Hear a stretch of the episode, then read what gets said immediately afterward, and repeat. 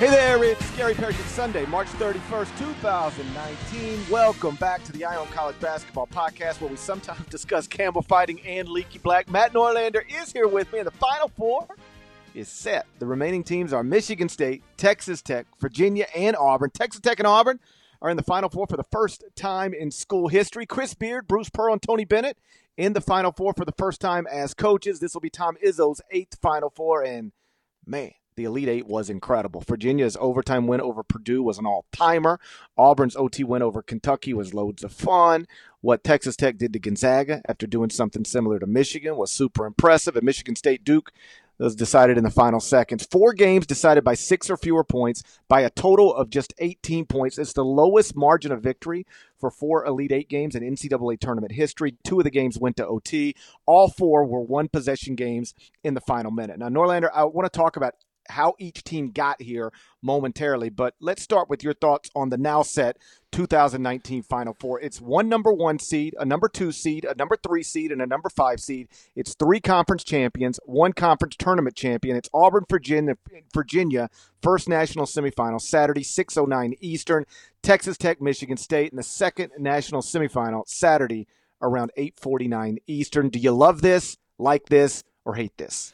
You'll never find me complain about a Final Four because I we are wired differently, Parrish, in this regard. I like diversity with my national semifinals. I like unexpected teams. I like matchups that change up things just as much as I like traditional programs and powers being there. Uh, I can find something uh, interesting about every single Final Four every single year. You know, in light of what we saw here on Sunday, uh, and the two powers, the two blue bloods not making it on through, Kentucky failing and Duke failing. Um, you know, there is some early lamenting over the relative lack of sizzle in the Final Four. I acknowledge that's undeniably the case, but I think it's awesome that we have uh, an SEC team for the second time in three years breaking on through uh, in a surprising way. It was South Carolina two years ago, and now it's Auburn. And uh, Michigan State is no surprise to me. I'll get to more on that just a second, but um, I did pick Michigan State to beat Duke on Selection Sunday, so uh, so there we go.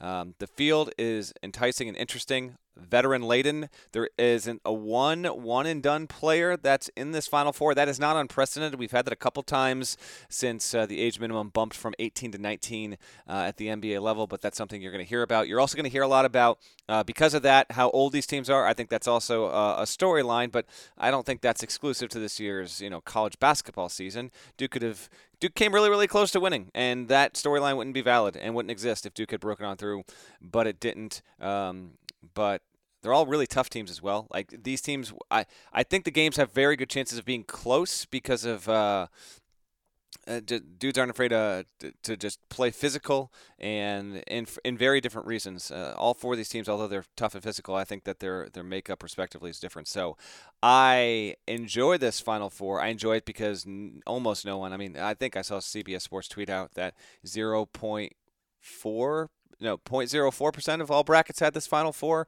uh, at CBS Sports. So uh, certainly some unexpected stuff. And by the way, you get two uh, coaches getting there for the first time. Uh, no, three. Sorry, Bennett, Beard, Pearl. And Bruce, uh, and then Tom Izzo, the other end of the scale. I think this is eighth, so I like it. Um, my favorite part is you get three coaches there for the first time because uh, we talked about this on CBS Sports Network. Right or wrong, fairly or unfairly, and it might be unfair, uh, coaches get judged by whether they're or get labeled by whether they're a Final Four coach or they're not a Final Four coach. And when you never made it, uh, especially when you're otherwise super successful, that becomes a part of your resume. Like, oh yeah, but he never went to a Final Four. And I don't think anybody's had to hear that more often lately than Tony Bennett.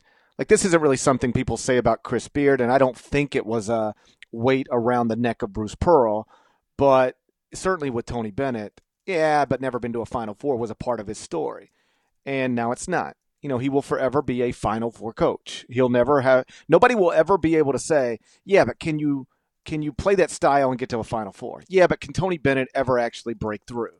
Um, it's a little bit like when Mark Few and Gonzaga got there for the first time. It's a little bit like when John Calipari won his first national championship. These big things people say about certain coaches. Yeah, but John's never won the big game. Well, then he won it. So you can't say that anymore. Maybe now the conversation is can't win it twice, but he did it once. Uh, now Tony has been to the Final Four. Chris Beard incredibly gets there as well. Bruce Pearl, after losing Chuma Okeke in the uh, Sweet 16 as a uh, underdog to a conference rival, he punches his ticket to get Auburn there for the first time in school history. So I love that. But undeniably, when you contrast this with the Final Four we could have very reasonably had, it is um, it as you put it lacks sizzle, and I really do think is a television ratings killer. I mean, we've got Virginia, Michigan State, Texas Tech, and Auburn in the Final Four. And by the way, all these teams are good. Like they were all top 13 at KenPom when this tournament started. Virginia, Michigan State, and Texas Tech all won regular season power conference titles. And um, Michigan State won its conference tournament title as well, and Auburn won the SEC tournament title. So every one of these teams is good. Um, it shouldn't be that surprising, but when you realize we could have had a Final Four of Duke, Gonzaga, either UNC or Kentucky to go with Virginia. I mean, that's the difference between a Final Four that like sets ratings records and a Final Four that is, yes, still interesting, but not nearly as interesting as what we were very close to having. Um, also worth noting, in not many lottery picks in this thing. DeAndre Hunter, um, Jarrett Culver, but is there another lottery pick in the Final Four? So no. we're lacking the star power.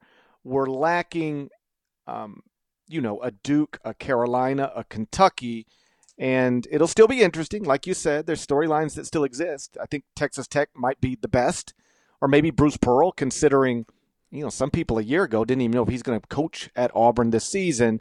Obviously, Virginia being upset last year, punching through to, to the Final Four this season. Great stories, but not nearly the Final Four that I'll just say I bet television executives would have preferred. Yeah, that's Parrish undeniable, but. Uh, I do think that we are going to have. All right, so we have three games left on the on the docket. Not knowing who will get in the title game, um, I think the, we'll have good Elite Eight carryover. Now, Virginia is what a five to six point favorite, depending on uh, where you can get them in the aftermath of, uh, of this here on Sunday night. Uh, that they will be the bigger favorite uh, than Michigan State heading into uh, into Saturday's national semifinals. But I think one of those two games is going to be uh, is going to be close. Both have a good chance of being close, um, but Michigan State Texas Tech on paper sets up as the closer one. So what I'm getting at here is even though we are lacking.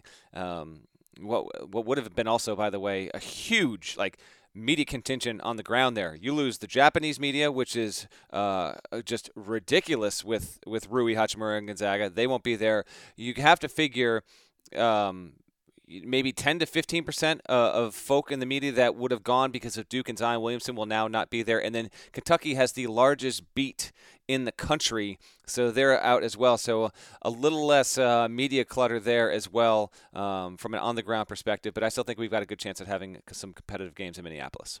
Um, KenPom has it. Michigan State 67, Texas. Uh, no, I'm yeah, Michigan State 67, Texas Tech 66. That's the projected score for that semifinal.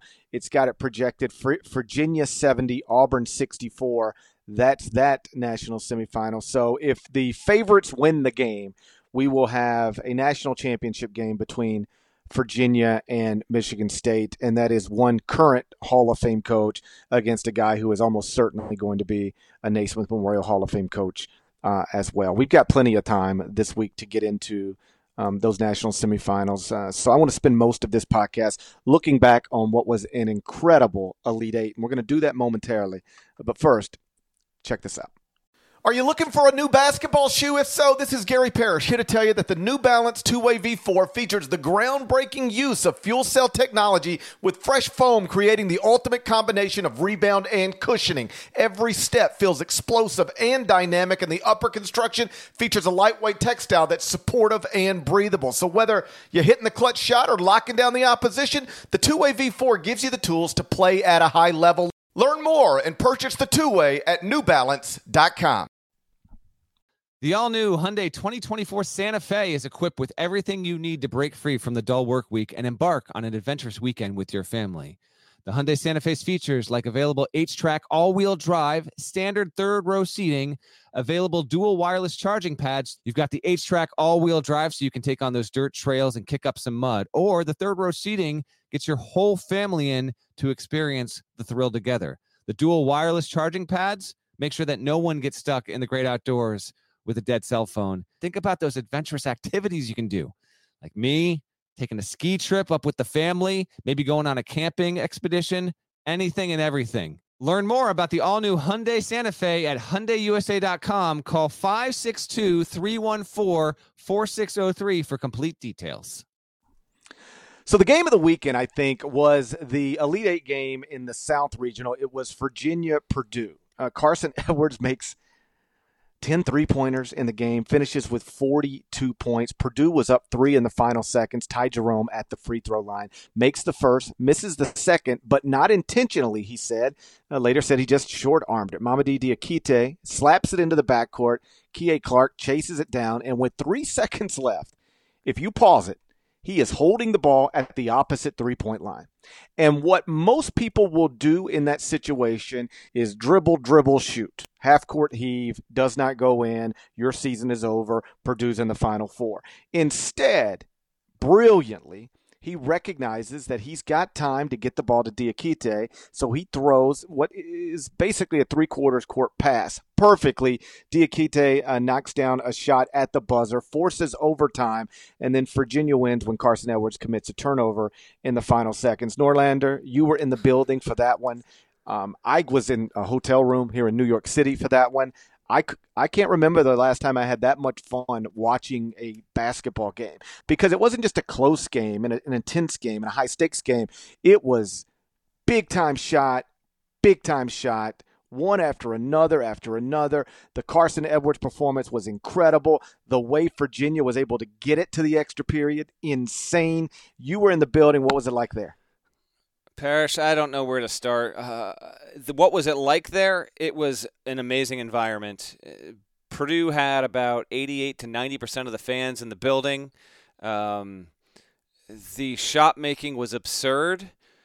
Carson Edwards had 42. No other Purdue player had more than seven, which is wild because like Ryan Cline, I think hit the first basket of the game for Purdue, and then he missed a free, like there's so many elements to this game. He missed a free throw that uh, kept the door open for Virginia, and then the the foul shot Jerome misses. It's a weird bounce. Diakite just barely gets it. It's a weird tap all the way to the back.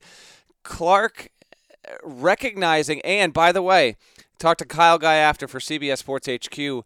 Uh, Guy said he, you know, in, in in the win, he's in a terrific mood. He's like, I was, I was, uh, he, you know, I was uh, frustrated. I was angry in that moment because I was, I was open right there, and he didn't pass me the ball. Gets it to Diakite. Who, so that was Clark's only assist of the second half. Diakite's only made field goal the second half. Um, I, I, when those moments happen and you're in the building, it is indescribable. Um, like literally got goosebumps, just unreal. And and th- this, by the way, it, it, comes after Carson Edwards out of his mind. Um, he averaged 34.8 points in the tournament. Had the most prolific three-point shooting performance in NCAA tournament history. Uh, I think it's 28 GP. Let me check that real 20, quick. 28 in four games. Yep, there you go. 28. So no one had ever made 28 in a tournament alone. He did it in four games. Uh, just outrageous, and he he kept Purdue in it. Um, the swing. See why this was such an amazing game, and this is the second best game I've ever covered. I would still put Carolina Villanova one because it's a title game. You get the buzzer beater in that. It was close. You had the swing uh, with Marcus Paige before that, but it's close because you know what? This one, there was it was like from the tip. As soon as Cline hit that first three, uh, and I think Guy returned on the, one of the next two possessions to start the game. Like, even though Purdue got a 10 point lead at one point, and then Virginia was kind of trying to massage that six to eight point uh, lead in the second half, it just always felt like it was within three to five points constantly, if not if, if it wasn't uh, if it wasn't tied. And as all this is happening, You know, I'm kind of trying to keep an eye on, on Painter and Bennett, and just so cool. I mean, GP, I'm talking. We are having these absurd three pointers go down. Like Jerome had one from from real deep. Kyle Guys twists his ankle near the end of the first half. You think, oh boy, this isn't good. no, not only does he return, he then finally starts being able to play like the guy he's been for most of his career, and snaps his his NCAA tournament three point struggles, which we mentioned on the previous podcast. And amid all these, just trading these haymakers, Painter, Bennett, they're just calm. Like they're calm the whole way. Um, although Bennett did say, and I didn't see this because uh, I why would I have been looking at this moment? But when Carson hit the tenth, his tenth, tenth par- Parrish, he hit 10 three pointers. The one that banked in, which was right in front of me, and I just I had Mike DeCourcy to my left, and then Dan O'Neill, and then Pat Forde, and I just like stared at them. I just gave him a hard stare. I was like, "This is stupid. What's going on right now?" Uh, Bennett said that he tore his play card in half because it was just it was it was unreal. Um, it's the game of the tournament, one of the best games in NCAA tournament history. I, I don't know where it falls, but if if I had the uh, the time and means, I, I have to believe it's it's like top six or seven. I think, and Forde was at the Kentucky Duke game in '92. That's still the best Elite Eight game ever, and it is arguably the best NCAA tournament game ever. That one's better because it has the buzzer beater.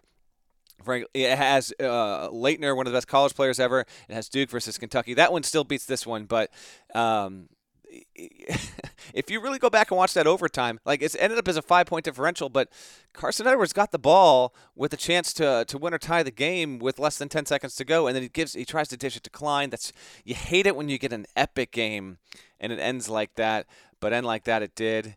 I mean, I could go on for 40 minutes about this, but uh, and we'll get to my run-in with the Bennett family in a second. But um, that's I guess that's my quick overview. I, I just I I it, I didn't think that the Purdue Tennessee game could be topped, which by the way is like a top five game I've ever been to and covered and this one easily topped it. Louisville was very kind to me, very kind to everyone that was able to see those games in person. Because even though Virginia Oregon wasn't that um, appealing, it was still close. Like it was in doubt late. So good job on the Derby City for coming through with three huge games.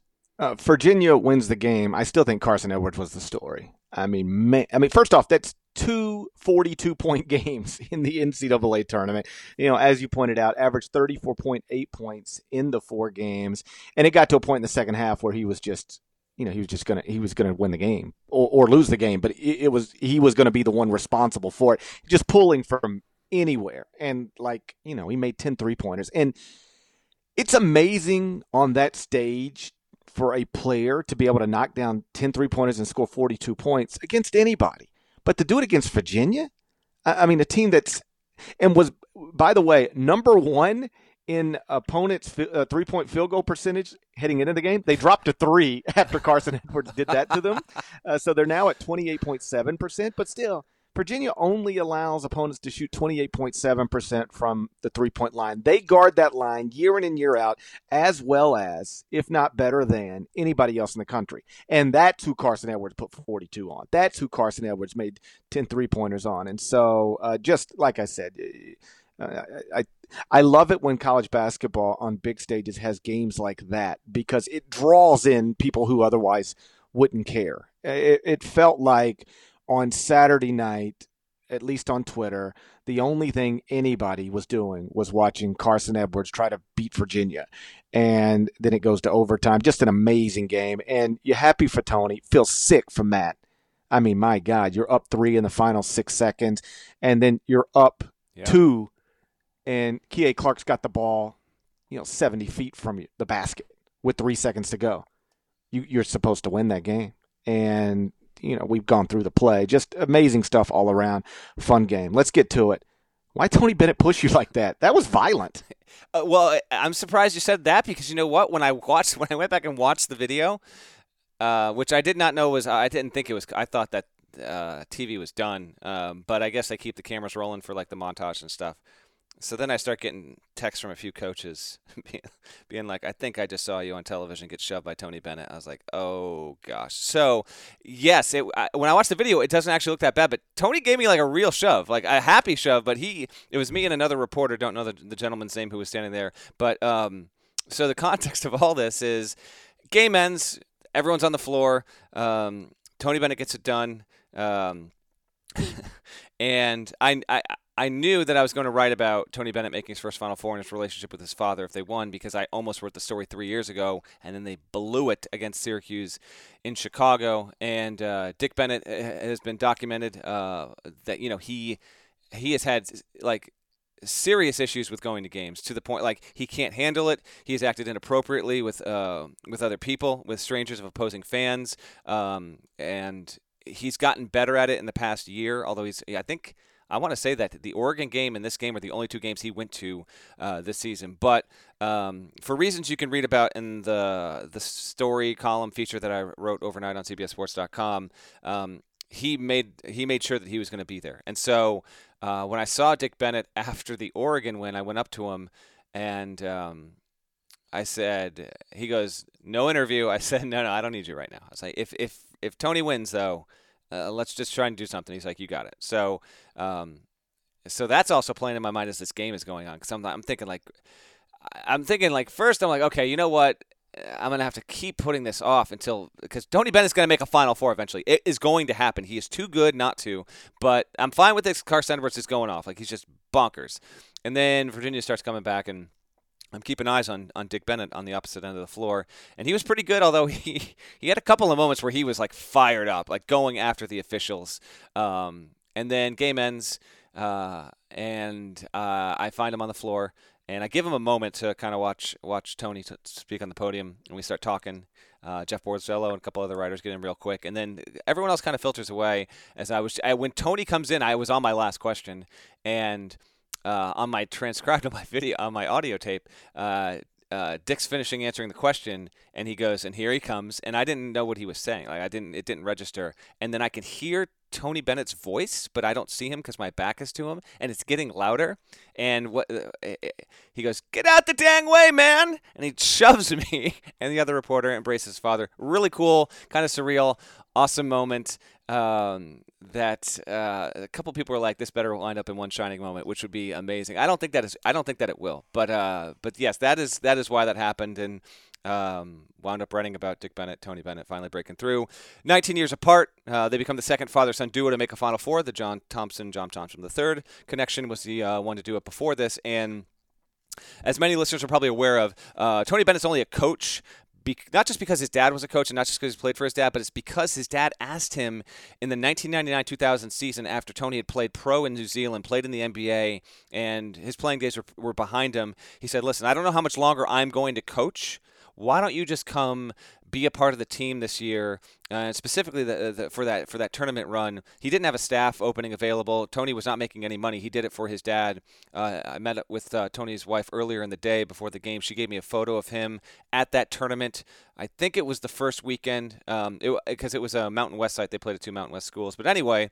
Um, when that was all happening, uh, Laurel Bennett, his wife, told me that Tony was not into coaching at all. It wasn't going to happen. And it was only because Wisconsin, as an eight seed, made the Final Four that year. So think about how unlikely that is.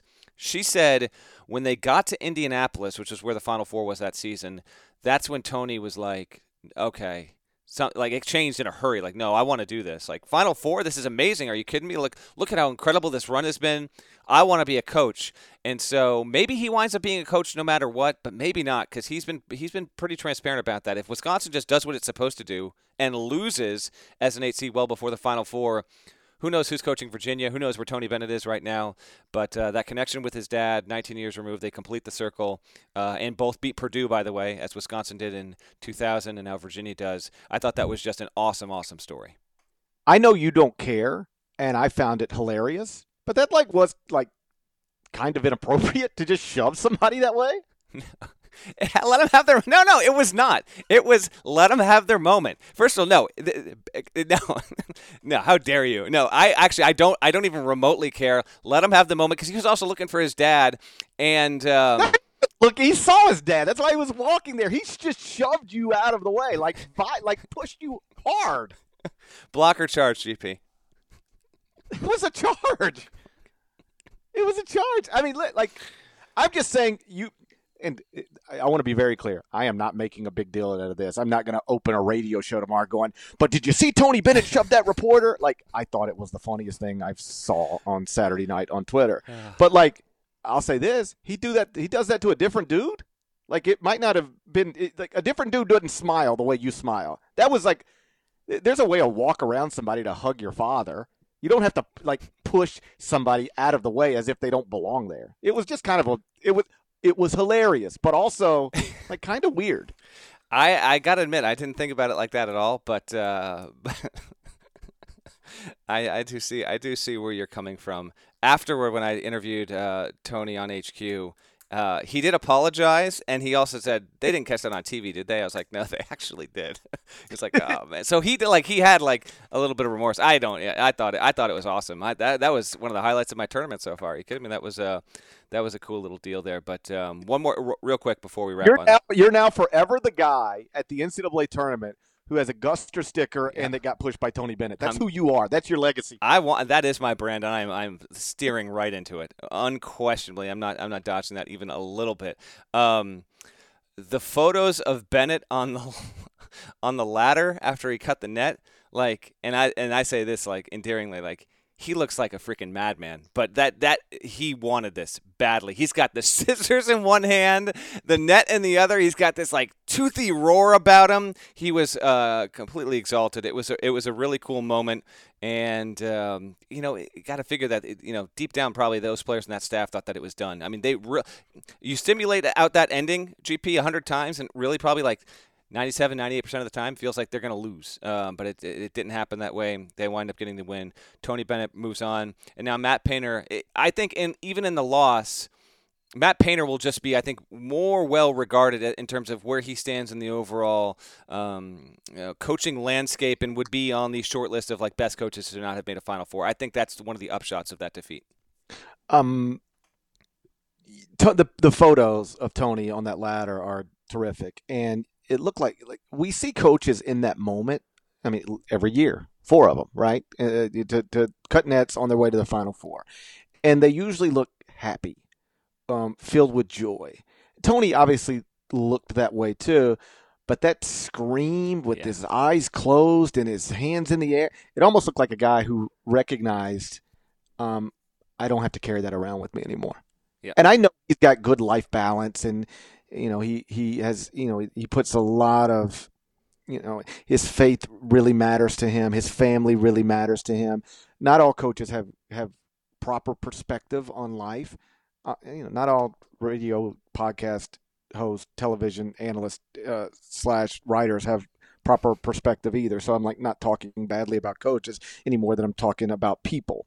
But not all coaches have proper perspective, proper balance. Um, it, uh, by all accounts, Tony does. So I don't know that he needed that to to you know to get through life, but he did look like a guy who felt relieved. You know that that he doesn't have to carry that around anymore. I mean, I, that's the way I interpret it, at least. Yep. Nope. I think that's I think that's fairly accurate, and uh, and uh, it's it's not done now. I mean, he breaks through the Final Four, and and we'll obviously get to this on the next two podcasts. But Virginia is the favorite to win the national title, and the way Right. that this Final Four broke, uh, it broke kindly for them. So um, another discussion for another time. But just an awesome, awesome scene in Louisville. It would be a miracle if we got a better game in Minneapolis than what we saw there on Saturday night. And Kyle Guy had a great quote afterward. He said, um, "We're making history. We made bad history last year, and right now we're making great history. And if Virginia does go on and win two more, uh, what an amazing story to go from the first one seed to ever lose to a 16 to a national champion, you know, inside of a year or roughly around a year, from one year to the next, um, would be pretty incredible. So Virginia advances uh, to the Final Four, and the Cavaliers are going to play Auburn, and that's because Auburn beat Kentucky 77 71 on Sunday afternoon. Kentucky led by 11 in the first half, but Auburn battled back, tied it in the final seconds of regulation. and then Horace Spencer decides to launch a three pointer at the buzzer. And this isn't like even like a rush, like, hey, he just happened to be the guy with the ball, so he's got to throw it at the rim. Like Dozier for the championship. That was just like Dozier for the championship. Although you do wonder if Memphis would have had Kihei Clark to make a better decision than Robert Dozier, perhaps that game goes uh, differently. Uh, Horace Spencer just had the ball, and he had a teammate to his left wide open. And yet, even though he only took three three pointers, attempted three in his first three years of college, and was three of 17 this season from beyond the arc, which means he's three of 20 in four years of college basketball from beyond the arc. He still just launched it, right? And uh, he was trying to be an all time NCAA tournament hero. Unsurprisingly, uh, that ball did not go in, uh, but uh, we went to so we went to overtime, and then Auburn uh, ends up winning it. I think Jared Harper and uh, Bryce Brown combined for 50 points, um, and and Auburn wins despite shooting just 30.4 percent from three point range. I think they only had seven makes. Wow.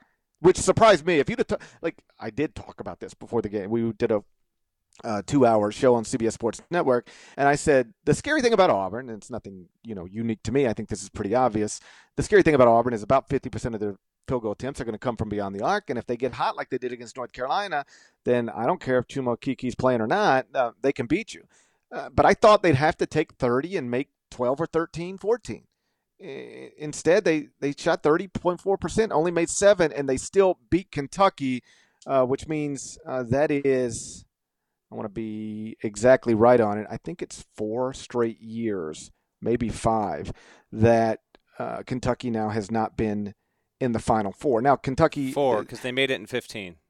Okay, so they make it in 15. So 16, 17, 18, 19. Four straight years Kentucky has not been to the Final Four. And I don't want to turn this into um, a conversation about whether John Calipari's maximizing his potential. Like, John has been to uh, four Final Fours in 10 years at Kentucky. I believe that's two more, twice as many as anybody else in the same span. Like, I'm sorry he didn't have more national championships. I'm sorry that he blew a double digit lead in this one, but the guy's still doing an amazing job, all things considered. And so I think that conversation is just kind of a stupid conversation. But they were favorites against a shorthanded Auburn team today, a team they'd already beaten twice in the regular season, and they could not get the job done. So, just your thoughts on what we watched between Auburn and Kentucky.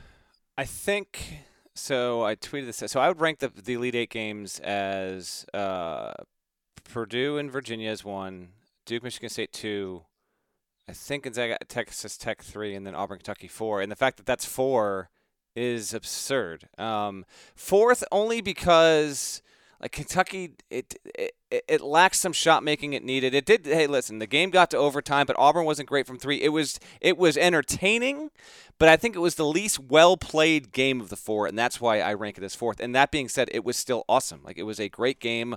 Auburn moves on. I was also, by the way, it was a game where I did not think Kentucky was going to lose until what maybe a minute to go in overtime. I just thought like, is Auburn really going to do this? Like, can I picture Auburn winning this game and making the Final Four under Bruce Pearl? After people thought he would not even have his job a year ago, after Auburn, which has been treated kindly, actually kind of like Purdue, uh, by KenPom most of the season, but did not beat um, a Tier A high level KenPom team until earlier this month and yet they've been on this crazy tear. I mean, this is this is they're, a better team than this, but this is like VCU when it went to the Final Four in terms of like once it got into postseason play, what it did was not representative of what it had done most of the earlier in the season. Um, and like that VCU team, this Auburn team is guard oriented, uh, hot from three. Sunday's result um, not included, and they get they do it without Chuma Okeke. I can't believe it. I mean, I guess I can, but I didn't give him almost much of a chance because they didn't have him. Kentucky was built to beat Auburn in this game, and it didn't. Um, all I can say about the game is I'm, I'm happy that it was it was tight, it was close. Cal gets him to another Elite Eight. Great on Auburn. Uh, it, it, certainly adds something interesting for uh, for the Final Four, in that you know Barkley's an analyst and he went there, so who knows what who knows what kind of uh, fun, fun-loving lunacy that might bring there. Uh, f- first four, Final Four in program history. Bruce Pearl had some t- Tennessee teams that were better than this one that did not make the Final Four. Um, and then my last thing, GP, and I agree, we don't have to get into like. I'm not. I'm not banging on Cal. Not gonna happen. He's done great. Um, I saw Jason Lisk tweet out uh, this this on Twitter. Um, he said Kentucky has averaged 3.44 wins in the NCAA tournament uh, when Cal's been the coach. And in that same span, all number one seeds have averaged 2.97. Number one seeds. So if you're if you if you're going to try and make the argument that uh, John Calipari is underachieving, Um, I just don't think it holds much water. I mean, the Final Four appearances, getting to the Elite Eight period, uh, it, it, the high seeds year over year. Uh, we've talked about this plenty um, on podcasts before over the years, and uh, I, I, understand losing to Auburn uh, and playing the way that that that it did today was was frustrating, and Hagans wasn't good at all. Herro, uh, you know, in the big picture, was a was a good player, but uh, fell short in some regards. You wanted him to be a better shooter than he wound up being. I get that, um, but Kentucky also had obviously injury issues, and all told, Cal did a fine job. He's going to have an awesome team again next year, and maybe the bracket will break right for them, or the game they'll have the ball bounce the right way for him there. But um, but yeah, I, I you're not going to hear me say anything bad about what Cal's done. Kentucky is doing just fine. So Auburn was a preseason top 15 team, returning a lot of key pieces from a team that won a, a regular season SEC title last season. And you referenced this; uh, their resume was really lacking for much of this season. On February 4th, or the morning of February 5th, they had exactly one win over a top 50 KenPom team, and that was over Florida? Washington. Oh, Washington. Okay. Which finished which finished 48th um, at KenPom, and that was a home game.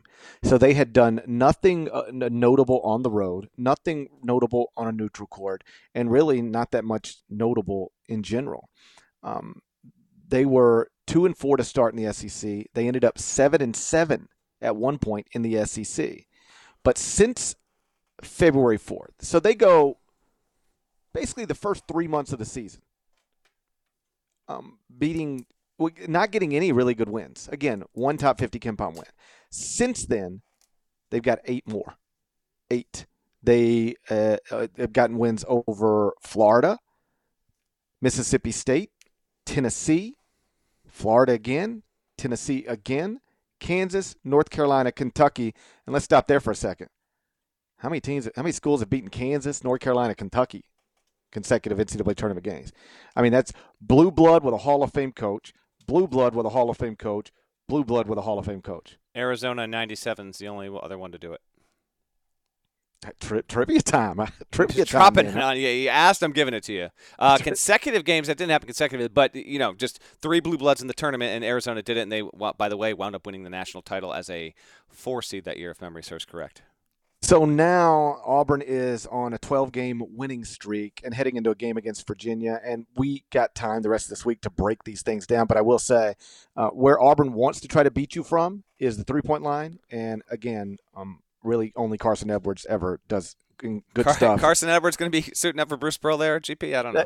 Would be it'd be advantageous. I bet you Bruce wouldn't. Uh, I bet you Bruce wouldn't turn it down. And so happy for Bruce to get his uh, first trip to the Final Four. I know he's a controversial slash divisive figure, but um, I've always liked the guy, and I, I think he's a, a you know uh, what he did at Tennessee was remarkable. What he's doing at Auburn, you know, he took Tennessee to its first ever Elite Eight. Now he's taken Auburn to its first ever uh, Final Four. So uh, good for him. And uh, it was an all SEC battle in the Midwest Regional Final. Auburn wins it. Again, they'll play Virginia in the Final Four. Now let's go to the West Regional because that's where Texas Tech on Saturday beat Gonzaga 75 69. Gonzaga shot 53.2% from the field on the season, 36.5% from three. Against Texas Tech, 42.4% from the field, just 26.9% uh, from three. They only scored 69 points. It was only the fourth time the Zags were held to less than 70 this entire season. And now Chris Beard, he's got Texas Tech to its first Final Four in just his third year. And it's crazy because the guy inherited a, a, a good situation from, from Tubby Smith, all things considered.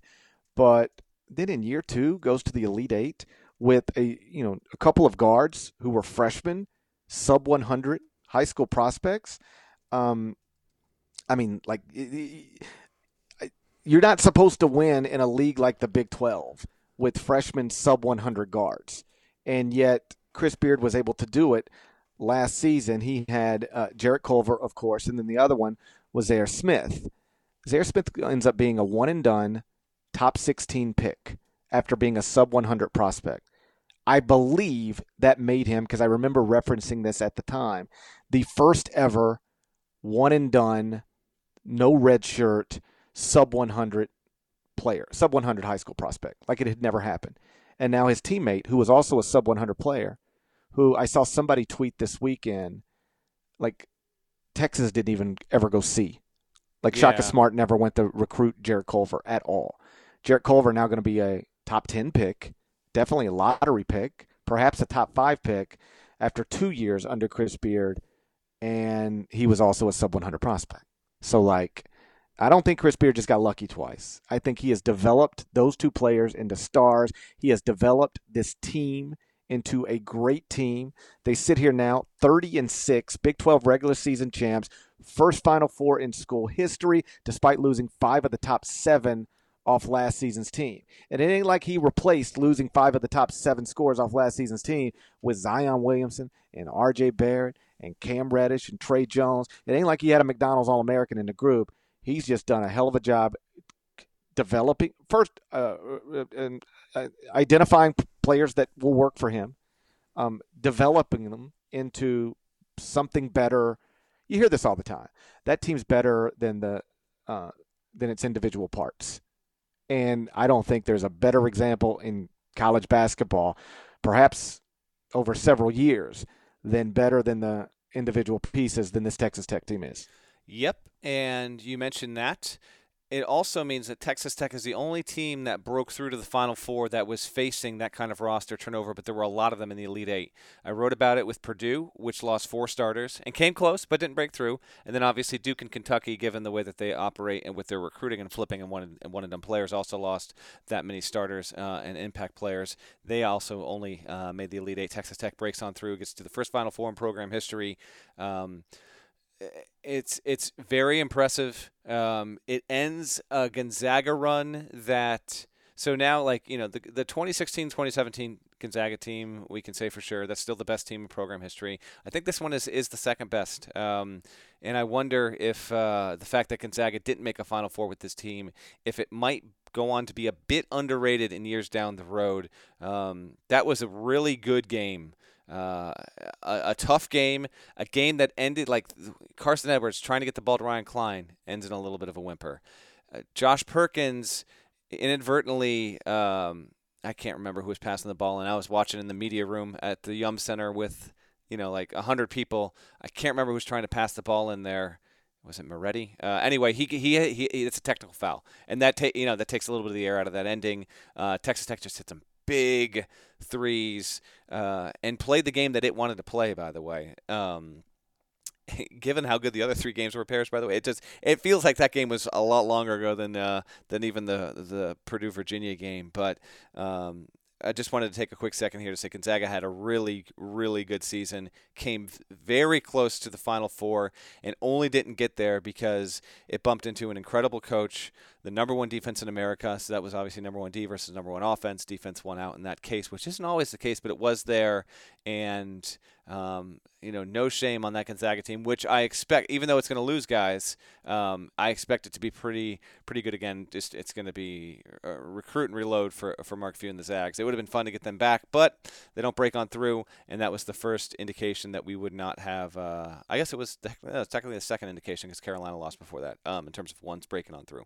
But uh, yeah, you hit on so much of what I was going to say with Texas Tech. I don't have too much to add. Um, I, I think they have a real chance to win the national title. I think if people like follow follow college basketball, love college basketball, they're giving Texas Tech a shot. But for those that, you know, swoop in to watch the tournament and aren't used to it, the same way like if you don't watch a lot of college football, but you kind of pay attention once we get to like the Thanksgiving games or just hop in with the college football playoff and in a random year, let's just say like the equivalent would be like I mean, historically, honestly, like the equivalent might be something like I don't know, Oregon State football making the college football playoff, something like that. Like instinctively, you wouldn't give that kind of team much of a chance in your head to win the national championship. And if you find yourself kind of there right now because they're playing you know, a Hall of Famer, uh, a program that's been to so many uh, Final Fours, and you think, well, they're good, but Michigan State's tough. I don't don't sell them short. Texas Tech has been eating people's lunch, taking their money off this for two years with that kind of mentality. They can absolutely win two more games, and what they were able to do, Gonzaga, was one of the most impressive performances we've seen in the tournament.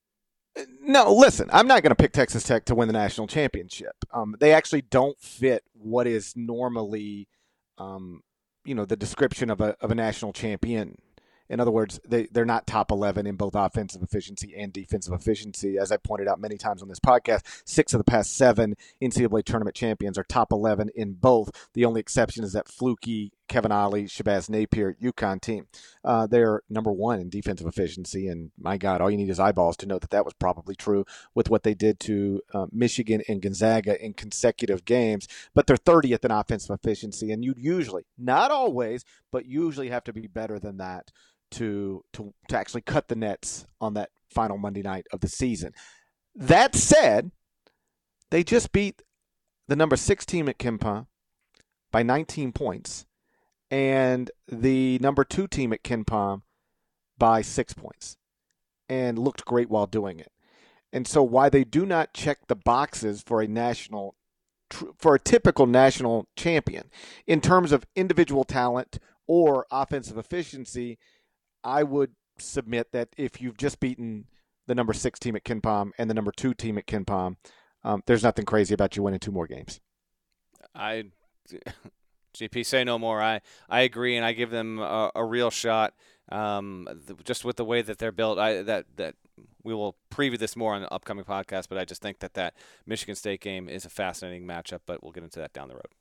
So Texas Tech advances, and it will play Michigan State in a national semifinal, and that's because the East Regional Final uh, was settled uh, on Sunday night. Michigan State 68, Duke 67. Zion Williamson got 24 points, 14 rebounds, three blocks in what was the final game of his college career. Duke shot 33.3% from three point range. It was a problem all season, it was a problem in the Elite Eight. RJ Barrett missed a potential game tying free throw in the final seconds. Well, I don't guess he did technically do that. Uh, he, they were down two. He was at the line, less than six seconds to play. He missed the first one, then tried to miss the second one, but ended up making it. So I guess he never had a game time free throw. But either way, he had two free throws. If he'd have made both, they could have tied the game.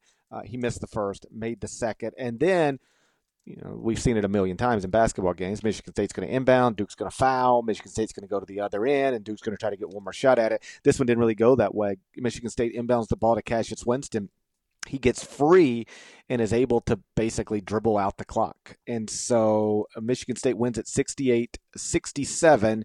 And a couple of interesting notes I saw. Um, one from Zach Braziller, who from the New York Post, who said, who tweeted that Zion Williamson took only one shot over the final 642 of what? that game.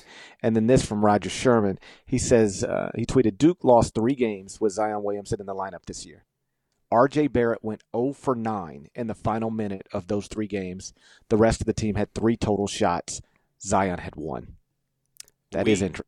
Eh, Jer- Parrish, wavelength, you and me, cruising side by side, holding hands. That's right, because I had that same exact tweet brought up. Shouts to Roger Sherman, who, by the way, pulled the at Roger handle on Twitter. Nice find there, Roger. Um, that's an incredible stat because it, it, goes back to the Gonzaga loss at Maui, right? Where um, just a little bit was made of RJ Barrett kind of getting some tunnel vision, trying to get some hero ball in. Zion Williamson had played well in that game. And when you t- just through the context of just that, the only three times that Zion Williamson was on the floor for a Duke loss, had one total shot in those three games, and Barrett never made a field goal. Um, there's more that we can get into here, but uh, let me just volley this back to you real quick. I mean, do you find that to be an indictment on R.J. Barrett? Do you find it to be an indictment on Mike Krzyzewski and his end of game approach? What is your overall takeaway on it? I think it's some of both, right? Well, RJ's just wired to, you know, to try to end games um, in those moments. You know, he uh, we saw it for the first time in Maui when they lost for the first time. Um, it was that's when RJ first got the label of being selfish whether that's fair or not, I'll let others decide. But certainly that started to become a thing. Selfish RJ Barrett. And it is also uh, the time where when Duke left Maui, but before it started um, playing games again, um, so the next game they played after losing to Gonzaga was an Indiana game and they beat Indiana 90-69. Then rest of the season, everybody just beat Indiana. Just every game, just beat. Let's go beat Indiana. Uh, but Mike Krzyzewski acknowledged after one of those games, whether it was the Indiana game or the Stetson game or the Hartford game, but I think it was the Indiana game. He said we spent some time putting in stuff specifically to ensure that Zion gets touches because he can't not touch the ball the way he didn't touch the ball. and yet it was a common denominator in um, you know in the losses with Zion in the lineup, and it was costly uh, on Sunday in the Elite Eight. Like when you've got somebody who is otherworldly, and he really is otherworldly. I mean, my God, even in defeat on Sunday, just some of these plays he was making and the way he was big boying people at the rim and blocking shots on the other end. I mean, he is something special. And I know I'm not saying anything that everybody doesn't realize, but when when you know he's that special and yet he still amazes you, Yeah. basically every game. I mean, I can't I can't speak more highly of him. Um, and you got to be able to get that guy touches down the stretch more than he got down the stretch. Again, um, you, this this thing just can't be true. He took one shot over the final 642, and I know Michigan State started running double teams at him. Like I got it, but you got to figure out. A, I mean, you're a Hall of Fame coach, and you've got a probable future Hall of Fame player.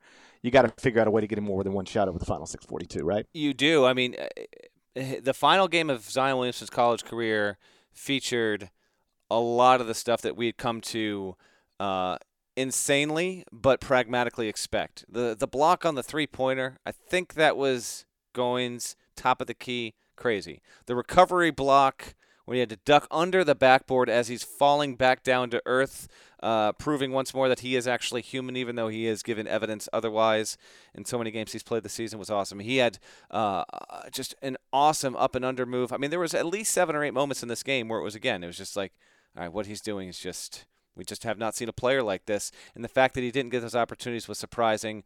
Um, because he's just he's just efficient. Like so much of his efficiency is his dominance and his instinct and touch, which I think is important to note around the rim. He didn't get those opportunities. The game itself had seven ties, 16 lead changes. Credit to Michigan State. Well coached Cassius Winston is a stud. When you watch him play, um, he he doesn't have the prettiest looking shot. He almost has a, a lurch to him, like he's you know he almost looks like he's bent over more than he should be when he's drib- when he's dribbling the ball. But he's a willing distributor. He's a smart shooter. He has a great instinct about him. He has nice touch. He gets by and around other athletes. He is the biggest reason Michigan State won. Now Michigan State had enough physicality on the front line, which I didn't hear a lot of people making a lot out of heading into that game, but I had Michigan State over Duke, and the reason why I thought was not just Duke and the foul line stuff failing them, which happened, the three pointers failing them, which was inevitable. This was always, to me, this was always going to happen to Duke. I know that those seem obvious, but that was part of the equation. And then I just thought that uh, Tillman, who has come along and, and played strong uh, and been a much improved player over the past few months. Nick Ward, who was good but also missed some bunnies. Like you had a, Michigan State miss, miss a few bunnies in that game. Um, they just seem to have quite enough. I mean, a close shave win, but Duke flirted with fire. It never played a complete game. Like Virginia hasn't played a complete game yet either, and it's made the Final Four, but it, played really well to get past Purdue. Like it, it played to uh, a standard that it would be happy with. Duke did not play to a standard it would be happy with in any of its NCAA tournament games. I include the the one where it eventually pulled away from North Dakota State because it, it trailed in the first half, late in the first half of that one, and then it just barely escapes UCF, and then it gets just, barely escapes out of Virginia Tech. That was a, that was a close one as well. And then here it goes up against a real opponent, a team that some people thought deserved to be on the one line, um, and Michigan State gets it done. So uh, fantastic game. I just. I love the fact that you get that Sunday Elite Eight game, the final one. See, the reason why this Elite Eight was so awesome, and the reason why I I, I kind of cherish these Elite Eights is they're the last games in the natural environment. You get them in the arenas. You know, the Final Four is awesome, but it is a, it is a different stage. It's the biggest stage. You're in a football stadium. These you just hope that the basketball games in the basketball arenas you can get one or two good ones. We got four awesome ones. Similar to how I thought Kentucky was going to get by Auburn, I wasn't as convinced Duke was going to win uh, in the moment, even though I picked Michigan State. But as I as they kind of just kept creeping around, you know, a shot Michigan State should have got should have made, didn't go in. Uh, Duke was still just hovering, and uh, I was expecting Zion Williamson to get that touch. Never happened there, which was a bit surprising. So credit to Tom Izzo, his eighth Final Four. Mike Krzyzewski has now been denied in the Elite Eight uh, in back-to-back years. Last year, lost an OT to Kansas. This one loses by one point. And so he is still tied with John Wooden at 12 for the most Final Four appearances ever. I do expect him to finally break through there, but uh, but he has had uh, a lot of really good talent the past two years. Hasn't been able to break through, and uh, and yet Michigan State, which has had injuries, gets over the top. Credit to Izzo, credit to Sparty. Uh, they have also had quite the uh, quite the turnaround in a year's time. And nothing to be embarrassed about if you're Duke. I mean, listen, you went to the Elite Eight and you were in a final possession game against a you know a Big Ten tournament champion and a Big Ten regular season champion.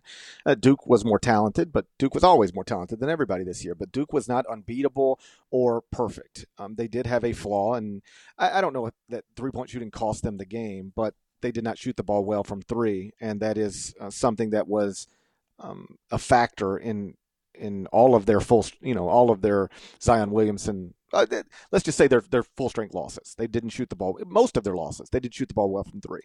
Um, I will say this though, um, Mike Krzyzewski has down made two Final Fours in the past 15 years. Did you realize that? Uh, I did realize that. The two now the reason why that's a surprising stat on its surface is because it's less than you think, but it's also uh, I don't know, shaded by the fact that he won the title both those years that they made. Right. When he gets there, he wins the title. At least he has the past two times. But he's got two Final Fours in the past 15 years. For some context, Villanova's got two in the past three. UNC's got two in the past four. Kentucky's got four in the past 10. And Duke's got two in the past 15. And I don't know if that means you need to reevaluate your um, roster um, uh, the way you assemble a roster. Like I wonder if, and Kentucky didn't get there either, so whatever. But I really thought it was smart that Kentucky was able to go get a grad transfer or two, and obviously Reid Travis is a different level grad transfer than you're usually going to be able to get. But you know, Gonzaga was awesome this year with a sit out transfer. Um, you know, Kentucky had a grad transfer if you're going to recruit one and done players as often as Duke is going to recruit them, I think complementing them with grad transfers might not be the worst thing in the world. I, I yeah, I probably I, I yeah, I I'm thinking that kind of through. I think that's not not a terrible uh, idea. If you look in the big picture, though, right, Parrish? Bennett, Tony Bennett gets uh, wrongly chided up until this year because the system he runs, like, it's just not good for March.